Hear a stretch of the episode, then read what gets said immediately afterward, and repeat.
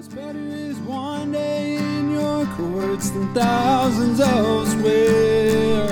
You're listening to an audio teaching from Cross Connection Church Houston. We're a small church located in Pasadena, Texas, and it is our mission to save the lost, equip the saved, serve both the lost and saved, and to send the equipped. To this end, we teach through the Bible on a verse by verse basis, starting at the beginning of a book and working until the end. If you would like to learn more about our church, you can find us at connectedtojesus.org or check us out on Facebook at Cross Connection Church Houston. We pray that this teaching would grow you in the grace and love of Jesus Christ our Lord.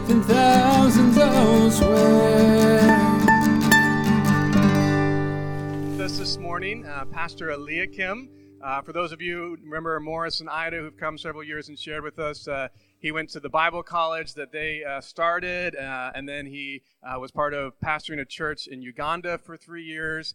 Uh, and then actually, Jaime was a part of a team that went to Kenya and uh, in a town called Mumias, and uh, they started a church. And uh, Pastor Eliakim was the pastor who took that church over, has been pastoring it for the last seven years. And so uh, he's going to come, he's going to share the word with us this morning, share a little bit about what God's doing with him and his family and the ministry there. And then after he's done with that, he's going to share just a couple ways that we can pray for him. And I'm going to come up and, and we're just going to take some time as a fellowship just to pray for him, the ministry, his family, and just be behind what the Lord's doing there. So uh, why don't we just welcome him up here uh, as he shares the word of God with us? Praise God. I know we can do better than that. Praise God. Hallelujah. Um, there is joy in the house of the Lord. Um, the Bible says that the kingdom of God is uh, righteousness, peace, and joy in the Holy Ghost. Hallelujah. Uh, my name is Pastor Eliakim Otieno, as Pastor Matthew has already mentioned, and I am married to Sylvia uh, for the past nine years, and God has blessed us with uh, one son, David. Um, he turned six in June 24th this year, and uh, he just brings a lot of joy in my family. Thank you so much, Pastor, for having me come here today and for the opportunity to share the word um, for the past seven years we have been in Mumias and uh, we are pastoring a church called Bible Community Church. And um, thank you, Jaime. Thank you, Mole, for uh, your friendship and your fellowship together with us. Uh, God bless you for that. And thank you, everybody who have come this morning not to listen to me. I believe you have come to listen from our Father. And so I'm not going to be uh, speaking. Our Father is going to be speaking to us. Hallelujah. I pray that I will be a vessel that He's going to use this morning to speak to all of us uh, for His own glory. Shall we pray? Father, in the name of Jesus, I thank you and I bless you for your goodness and your mercies endure forever. Thank you, Father, because your word says you can do exceedingly abundantly more than all we can uh, think or imagine, Lord, all we can ask. Father, you can do beyond exceedingly abundantly. And this morning, my Father, even as we gather in this place, Father, to listen to you, Father, we ask that your Spirit shall uh, come and shall speak to us. That, Father, you shall point out all the things that we need, Father, from your word this morning. We worship you and we praise you. In Jesus' name I ask. Amen. So, um, this morning, uh, I know that we will have some more time to talk a little bit about what we are doing in Mumias and uh, uh, my family and uh, how God has been working through us. But before that, we just want to go before our Father and listen to what He has to say. I would love us to open the book of Matthew and chapter 9. And I'm going to talk about something that I believe is the Father's heart for the church today. I believe that um, each and every one of us who believe in Jesus Christ as our Lord and Savior, we have been given some work to do. And that is what we are going to talk about this morning. So I'm going to talk about becoming laborers. Amen. Matthew chapter 9, we are going to look at um, verse uh, 37 and 38, but for the sake of context, I will read from verse 36. But when he saw the multitudes, he was moved with compassion for them, because they were weary and scattered like sheep, having no shepherd.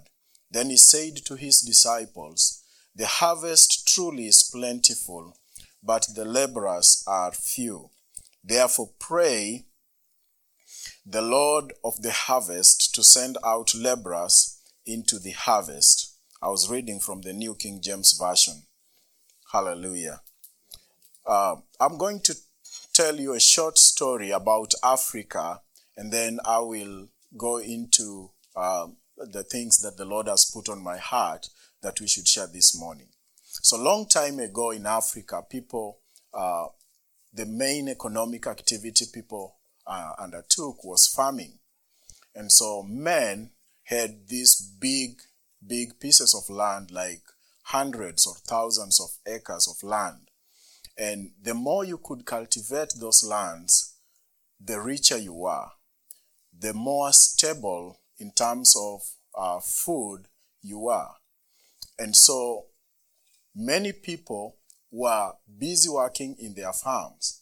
And so men discovered that the best way to get uh, guaranteed labor for work was to have more sons. And so men went into marrying more ladies, more women, more wives, so that they can have many children, as many as five in one year, and then so that they can grow many sons, and then they have more labor to work in their farms. Does that make sense? So they thought that was a good idea, and that explains a lot why in Africa it's not uncommon for one man to be married to four, five, or even six wives, to have many kids, to have many children, and that was the glory of the man. That was the investment of the man. That was the security of the family. Then they can work larger pieces of land. And this happened for a long time, uh, and some of the sons that were born took up the vision of their fathers and worked the land, but some of them, they were disobedient. Some of them, they got busy doing what was fun to them, what was interesting to them, what they, what made them feel good, and what made their friends feel good. And obviously, working was not part of that. So they refused. We will not go to the farms and work. So over the years, the fathers discovered that having many sons does not equate to having m- many people working in your farm. You can have many sons, but it only depends on their obedience to go and work in the farm. Jesus talks to his disciples one evening. He has done a lot of miracles. He has healed the people from the book of Matthew, chapter 9. You read that he healed all their diseases, all that came to him. He healed all their sicknesses. And then he looks at them. They were like, they were like so many people. The Bible calls them a multitude of people. He looks at his disciples and says, The harvest is ready, but the laborers are few. The harvest is plenty, but the laborers are few. Pray that the Lord of harvest shall send more laborers into the field. Just before Jesus was taken up in, uh, back to heaven, after the resurrection, Jesus spoke. And I believe this because he spoke it uh, towards the end of his time on earth. He was like, This is the summary of all I've been telling you. This is the summary of what I would love for you to do, you who say that you believe in me. And he told them what the church has come to name the Great Commission. He told them that all authority in heaven and earth has been given to me. Now go therefore and make disciples. This was on the heart of Jesus that when he took his disciples on the mount, before he was taken up into heaven, they asked him, Are you now going to restore the kingdom of Israel? And he said, That's not upon you to know. It's not upon you to know the times and the seasons that the Father has prepared in his wisdom. But you shall receive power when the Holy Spirit comes upon you. And then you shall be my witnesses. You shall go and witness about me. And so I believe that this was the, on the heart of Jesus, that Jesus wanted to, to, to send these people out, not to do anything else, not to celebrate the miracles, not to, to be amazed by the power of healing, by the power of casting out demon, but he wanted them to go out and share the gospel. He wanted them to go out and be witnesses. Today, the church is over 2,000 years old. But statistics show that the number of people going out to share about Jesus, to witness, is dwindling. It's going down. Not so many Christians today want to go out and tell people about Jesus. And the society is turning away from Jesus. Jesus is being chased away from homes, he's being chased away from nations, he's being chased away from schools. Many people are running away from Jesus. Many people are turning away from Jesus. And then the society is getting corrupt and corrupt. Man is getting himself, uh, uh, he's hurting himself by his own decisions. It's because we are running away from Jesus. Why is the society getting more corrupt? I believe that it's because the church is not doing enough to witness about Jesus. I believe that we have so many Christians today who would rather be Christians and quiet in their homes and have fellowship with fellow believers than to go out and face someone and tell them Jesus loves you. I believe we have so many people who are comfortable to sneak into a church on Sunday and have a good worship service and they have they they, they have no boldness to stand before somebody who doesn't know Jesus and tell them Jesus loves you. He died for you. You are a sinner and you need him. We have, we have framed all kinds of uh, thoughts and attitudes. We, we think that is being arrogant. That is forcing yourself on somebody. That is, you know, pushing yourself into, forcing your religious beliefs into someone. Guess what? Jesus is not a religious belief. Jesus is the way. Jesus is the truth. Jesus is the life. He's not only the way for some people, He's the way for the world. There is no any other way. There is no way the people out there are going to heaven without going through Jesus. Think about it this way. You have a friend and he's driving the opposite direction from you. And you have just been driving that direction, but you made a U turn and you saw some danger down the road and you made a U-turn and your, dri- your, your friend is driving towards that direction. And you, you wonder, should I tell him there is danger ahead? And he's your good friend. Of course you will tell him. Of course you will want to stop him. You will tell him it's, it's not good down there. Please don't drive down there. That road leads to destruction. Please don't drive down there. What if your friend tells you, mind your own business? Will you shut up and go home? I don't think so. You will want to make the friend realize that what they are driving into is going to kill them. And that is typically the message of the cross. Unless people turn, unless people repent and walk towards Jesus, unless people put their lives, put their trust in Jesus, they are going to die. They are going to hell. It doesn't matter to me if my friend will think I am imposing myself on him, but I know that I am saving his life. And so many Christians don't feel comfortable, you know, telling people about salvation, about Jesus. And I believe, I've come to believe that there are about three things, three main things. There may be more, but I am going to look at three things that keep many Christians from out, going out and sharing the gospel. I will call these the three hindrances, the three blocks that keep people from going out and sharing the gospel. They know the gospel is good. They know Jesus is Lord. They would want to, but they are not.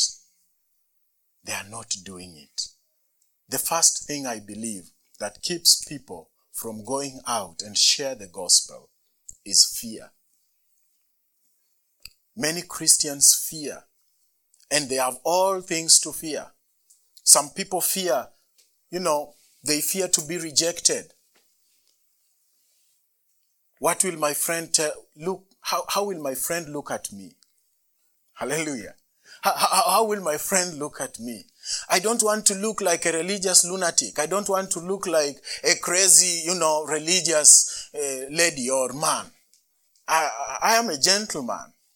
So I fear, you know, how will my fellow workers look at me if I keep on telling them about Jesus? If everyone I meet, I tell them about Jesus, how will they feel about me? I don't want somebody to think that I am crazy, I am this religious, um, crazy person. No, I want people to look at me like a gentleman. Well, what you have to offer is better than any gift you can give your friends. Jesus is better than any gift anyone can give their friends. And if we think of it that way, then we overcome the fear. Many people fear. They say, What, what will become of me? Uh, what if my friend uh, fears me? Uh, they, they, they, it changes their opinion towards me. The second thing people fear, they fear what if I'm not received? What if I share with them the gospel? What if I, I, you know, I gather the boldness to share the gospel and I go out there and tell my friend about Jesus? And he says, Well, thank you. It was a good talk. I'll think about it. So they fear that they are, their friends are not going to receive the message. And so they fear. And we have all these opinions we form in our minds when we look at someone and we are like, no, that one is not going to, no, no, no. I don't think I should tell him about Jesus. He obviously is not going to listen to me. We have opinions of people we form. We, we, we, we have people we think will receive Jesus better. We have people we think will not receive Jesus. They are too proud. Our work was to witness. Our work is not to determine who will receive the message. Jesus told us to go out and be witnesses. Let's tell them about Jesus. And whether they believe in, in him or not, that's not my work. As a pastor, it's not my work to save people, but it's my work to be faithful to tell them about Jesus. And the decision will be upon them. You're not the first one they reject. Jesus told them about heaven. Jesus told them about who he was, and they rejected him. They rejected the King of glory on his face. They rejected him in his hometown. They rejected him away from his hometown. In fact, they crucified him. So I don't care if Christianity becomes the minority. It may become minority. The Christians may get persecuted and some of them will be killed. The question is, are you willing to go that? Are you willing to go that far? Praise the name of Jesus. Praise the name of Jesus. I believe that uh, the world today doesn't need a lot of peace treaties, a lot of, you know, uh, wise uh, negotiators. The world today needs Jesus. I believe I was sharing with uh, with one of the brothers in the morning, and he was like, "Do you know what the statistics tell about how many Christians today that are they they are um, I don't know how he framed it, but it, I will paraphrase it. How many Christians today are truly disciples of Jesus and do what true disciples of Jesus needed to do? And he was placing the figure at about 7%. I was like, that is, that explains everything why the world has no peace. That explains everything about the characters of people today. Church, we need to tell people about Jesus. We have the best message anyone can ever have out there. When people are dying of cancer, they need to know that Jesus, Jesus offers them life. It's not the end of everything. Jesus offers them life. Hallelujah. The second thing I believe, I mean, I will give you two scriptures for fear. Uh, most people fear. Uh, Jeremiah chapter 1, verse 4 and through 8. Jeremiah chapter 1, verse 4 through 8. You remember Jeremiah when the Lord said, I have called you, I want you to be my servant, I want you to tell people about me. He was like, Well, God, that's. Um, I am young, you know, I am. yeah, there are a lot of people in Israel who are mature enough to, you know, become your servants. I'm just a young person.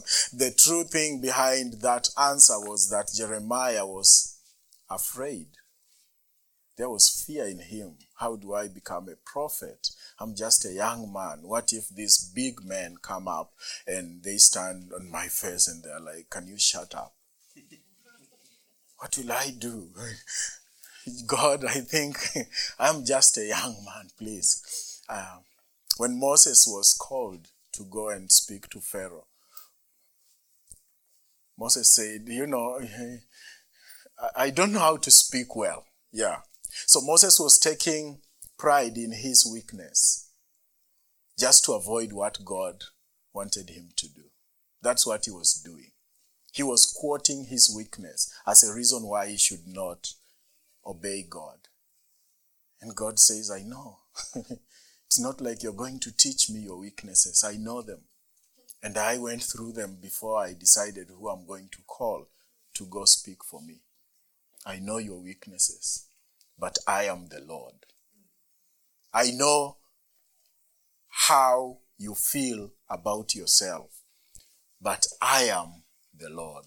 You are not going in your name, you're going in my name.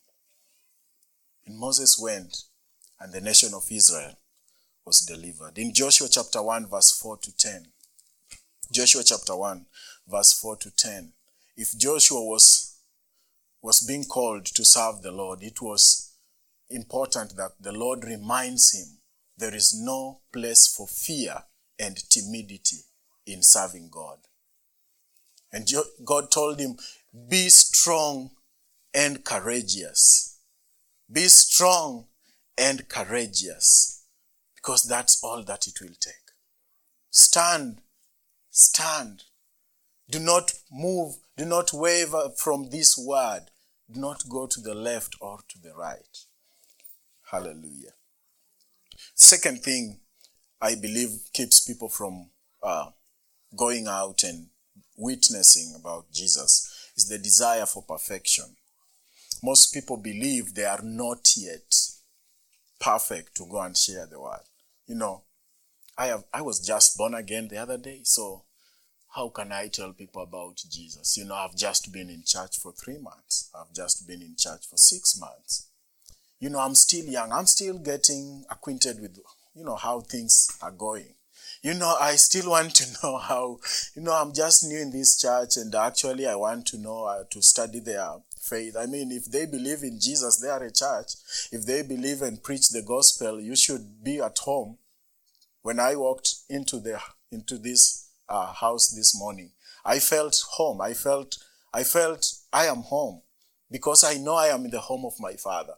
I don't feel that way when I walk into every other building. But I knew that brothers and sisters that are walking in here today are my brothers and sisters from another mother, but we share a father.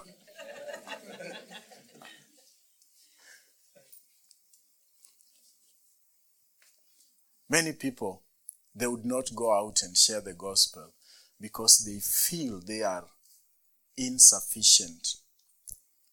They are insufficient. I need to learn enough verses. I need to get this argument straight. What if I walk into someone? What if I walk into someone that is pro abortion? How will I, what verses in the Bible can I use to answer them? How can I, where in the Bible can I go for this and that? I don't think I'm sufficient, so I'm not going to go out. People feel insufficient. People feel like I need to, you know, learn this. I need to at least attend a Bible college. I need.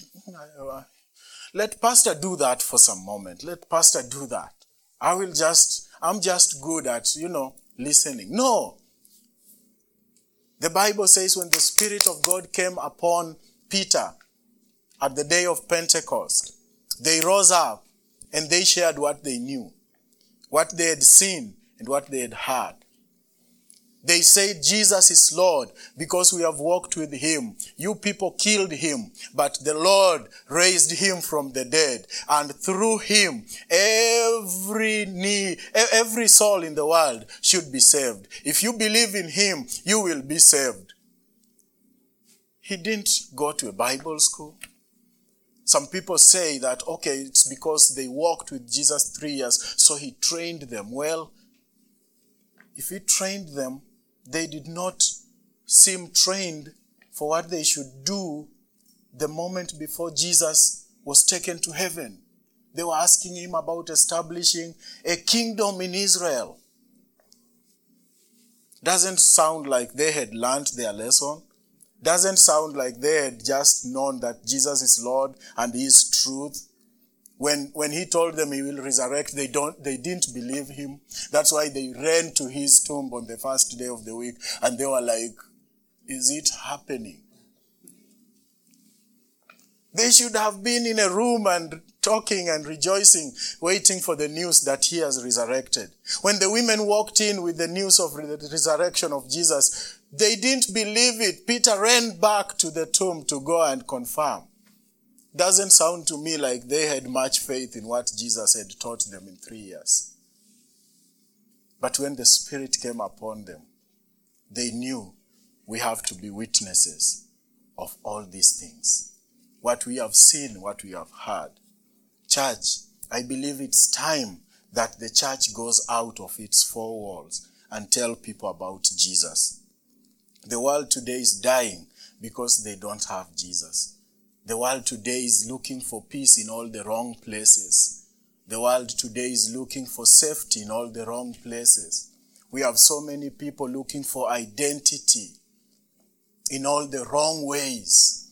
People don't know who they are. People are confused even who they are. They don't know themselves. They don't know why they are here. They don't know. Some of them don't even know where they came from. They say they happened to be. We just became.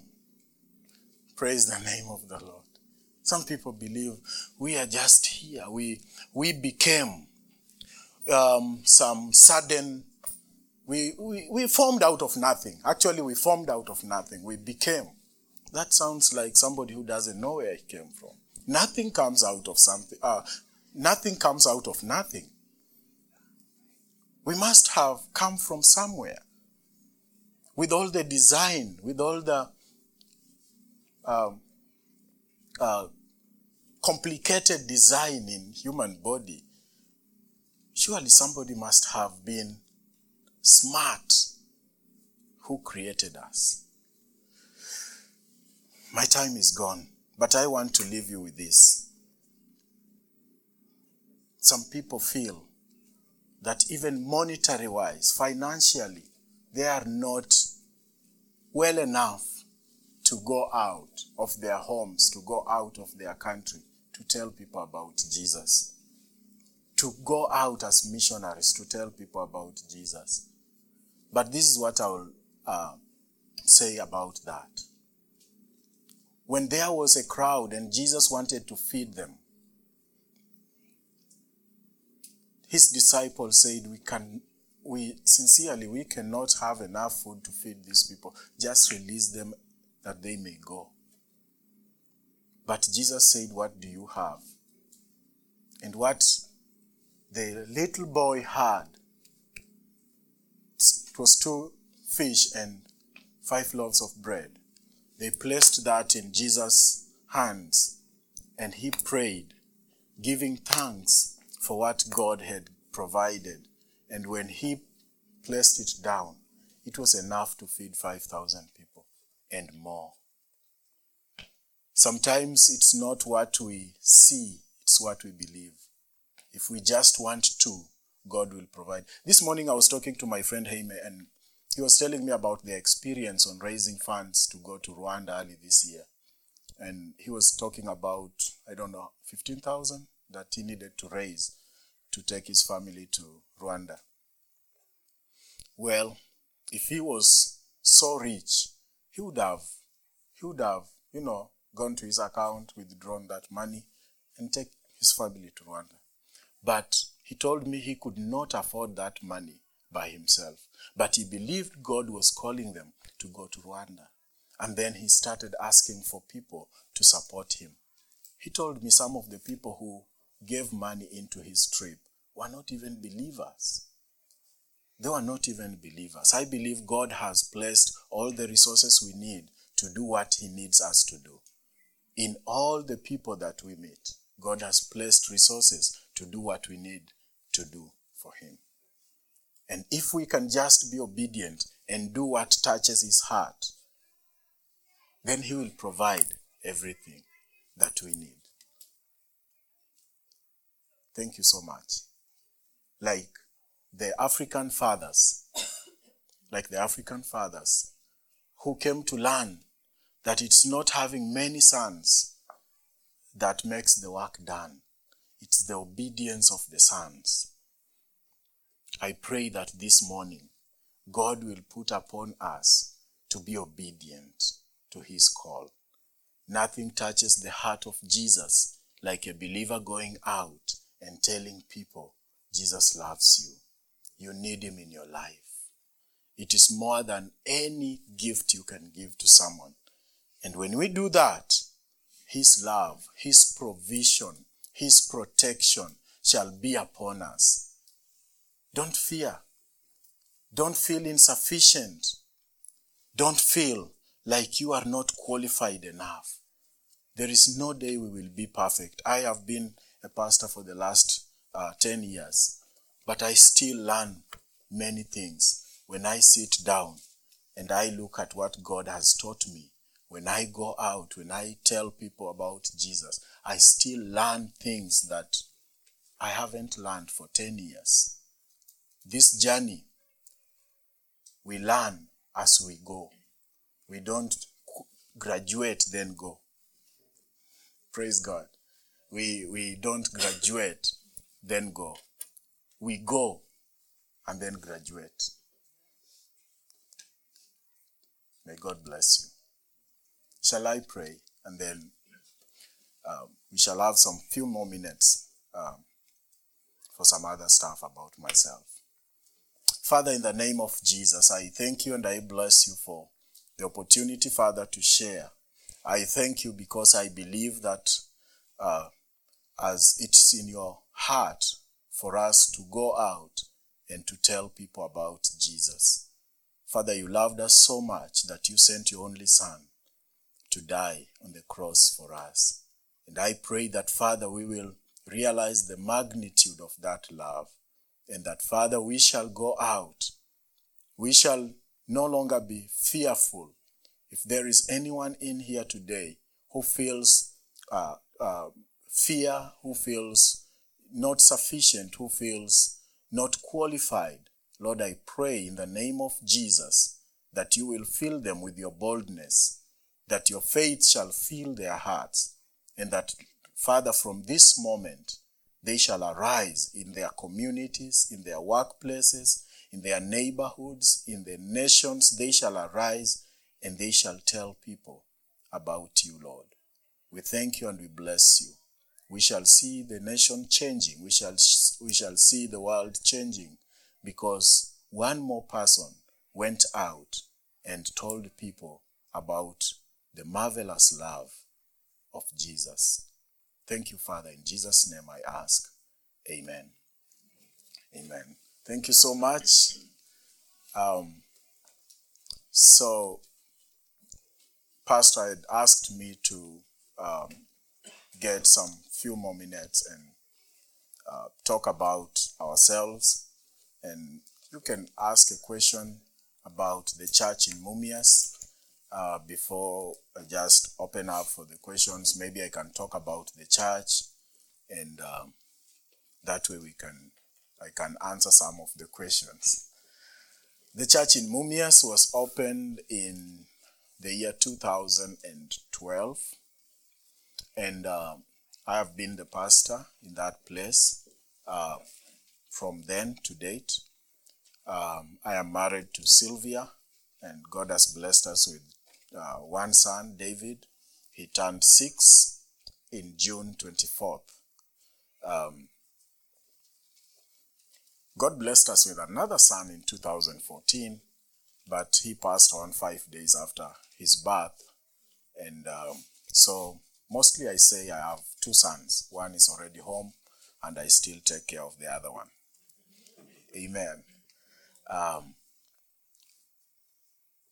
the church in Mumias is planted in a neighborhood that was dominantly Islamic, and so, like 85% of the uh, neighbors that we have are Islamic. The person who sold us the land where the church sits today is a Muslim, and he he's a he's a he, he's not happy that he sold the land at all because he did not know that the land was going to be a church land.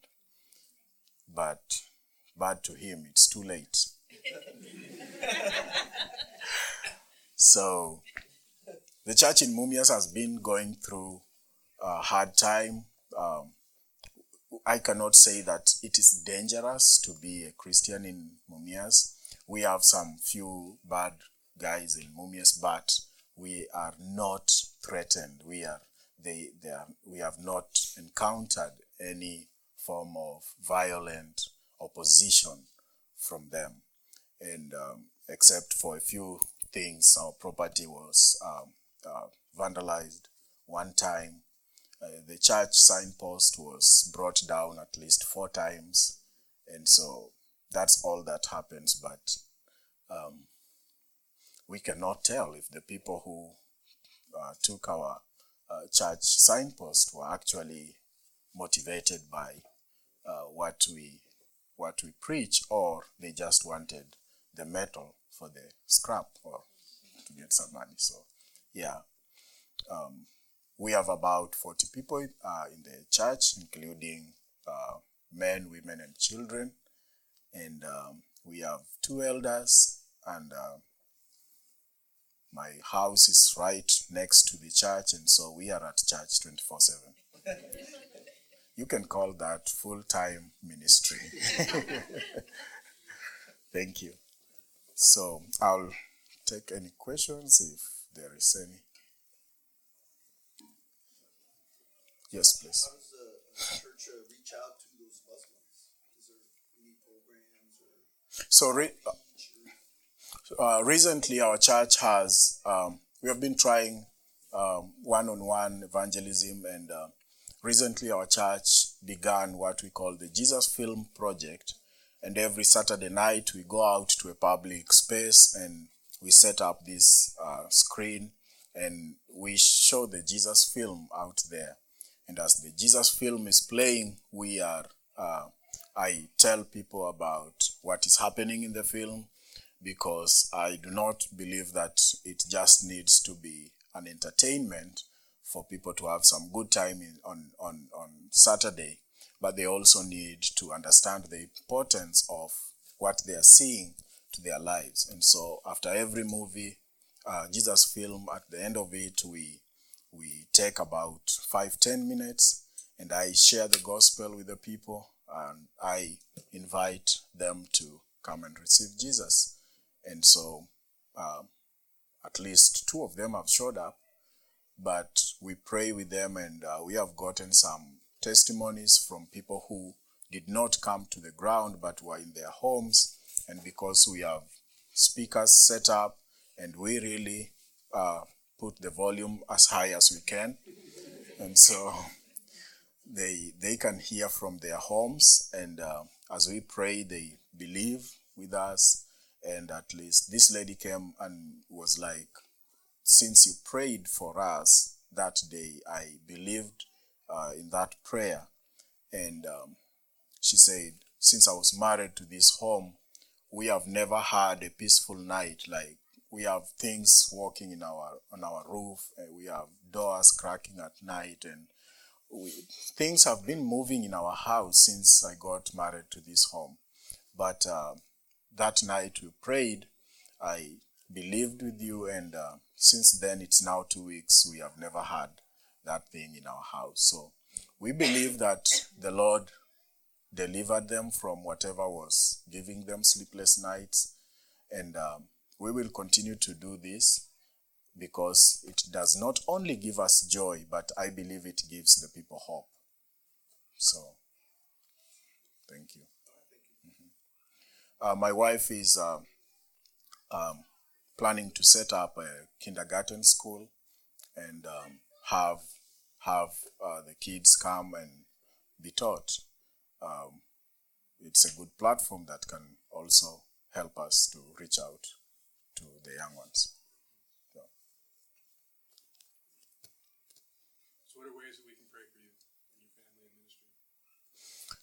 one of the main ways I would love uh, for us to pray was um, to to have the the Jesus film, God to show us um, and take us to the places where He will use the Jesus film to change lives. Um, friend of mine from Florida sent me some Jesus film in the local dialects, and that way people can hear Jesus speaking their mother tongue. And so we believe that uh, with those, God will change the people. But I also want us to pray that the people who receive Jesus will get this boldness to come out and be witnesses of what Jesus has done in their lives. Because I believe that uh, uh, it's one thing for us to tell people what Jesus is able to do to them, but if people who are, you know, of the other religion come up and they are um, witnessing that it's true, Jesus touched their lives and they can see changes in their lives, I believe that will work much uh, more impact than just us sharing with them. So the boldness for those who receive Christ to come up, come forward. Yes, ma'am.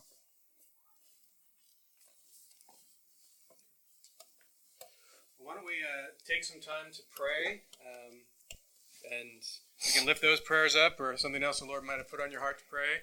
Uh, and I'll close this in prayer and just list, uh, lift up Pastor Eliakim, his family, the ministry.